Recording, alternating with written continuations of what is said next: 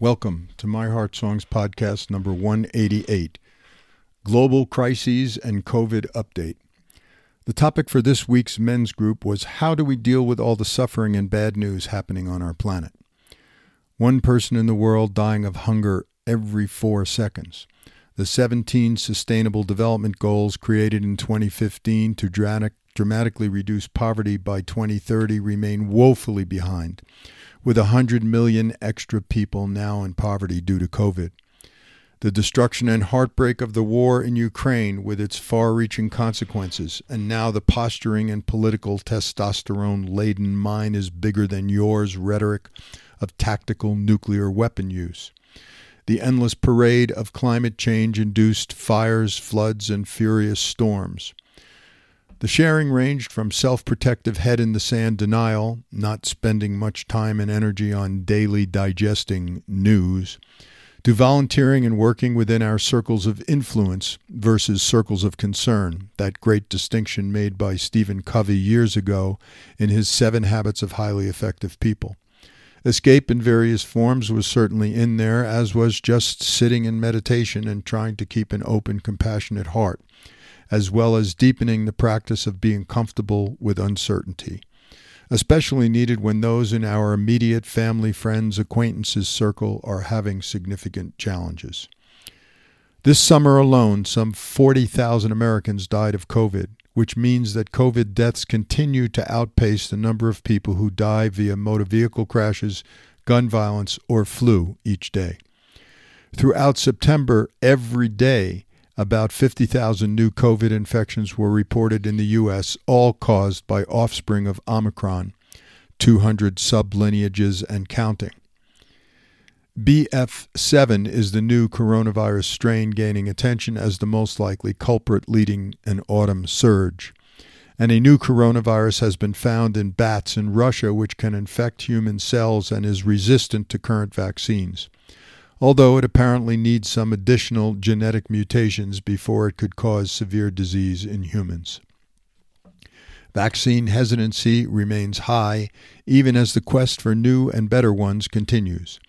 Nasal vaccines might bolster immunity at viral entry points, primarily nose, mouth, and throat, preventing a virus from gaining a foothold and then multiplying and transporting throughout the body.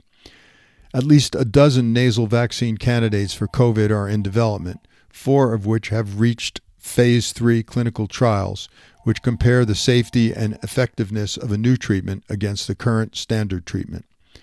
Those who have been naturally infected do have the production of protective local IgA.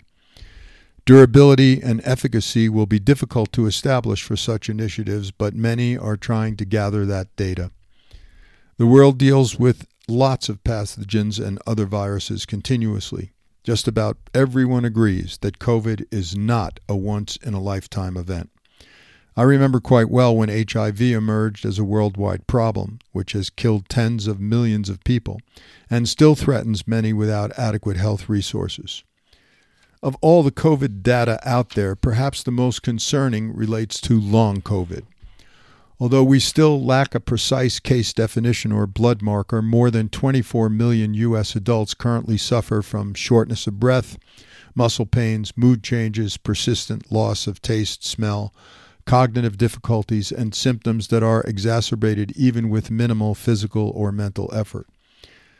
More than 80% are having trouble carrying out daily activities, and the vast majority of those so affected were either not vaccinated or had a severe case of the disease.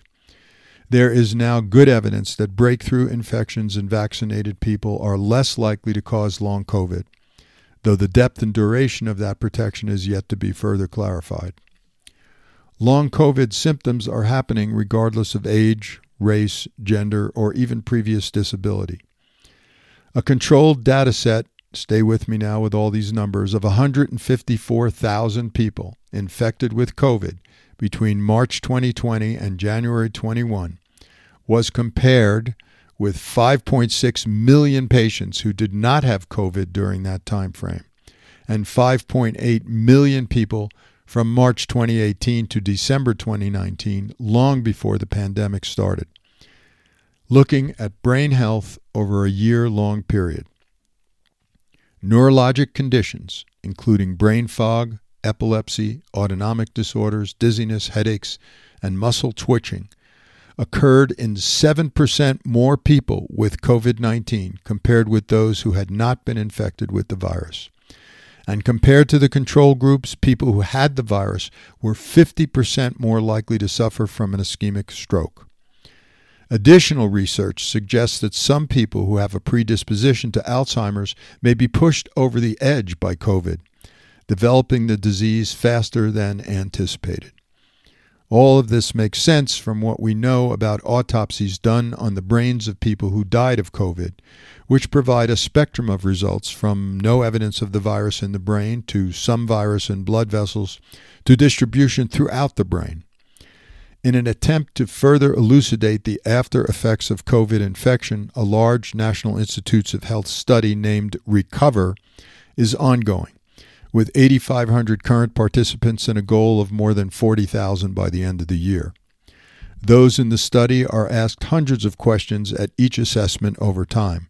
In addition, data from clinical exams, health records, and mobile devices will be used, as well as biobank to collect tissue samples to analyze the potential injury caused by SARS CoV 2 infection.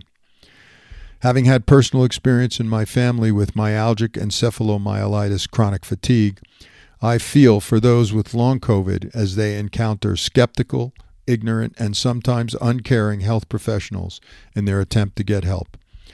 My hope is that studies looking at long COVID will uncover useful tools and treatments for those still suffering with MECF as the quest to understand chronic viral infections and damaging cascading immune system responses continues. Thanks as always for listening, and remember, friends and family can easily sign up at myheartsongs.org.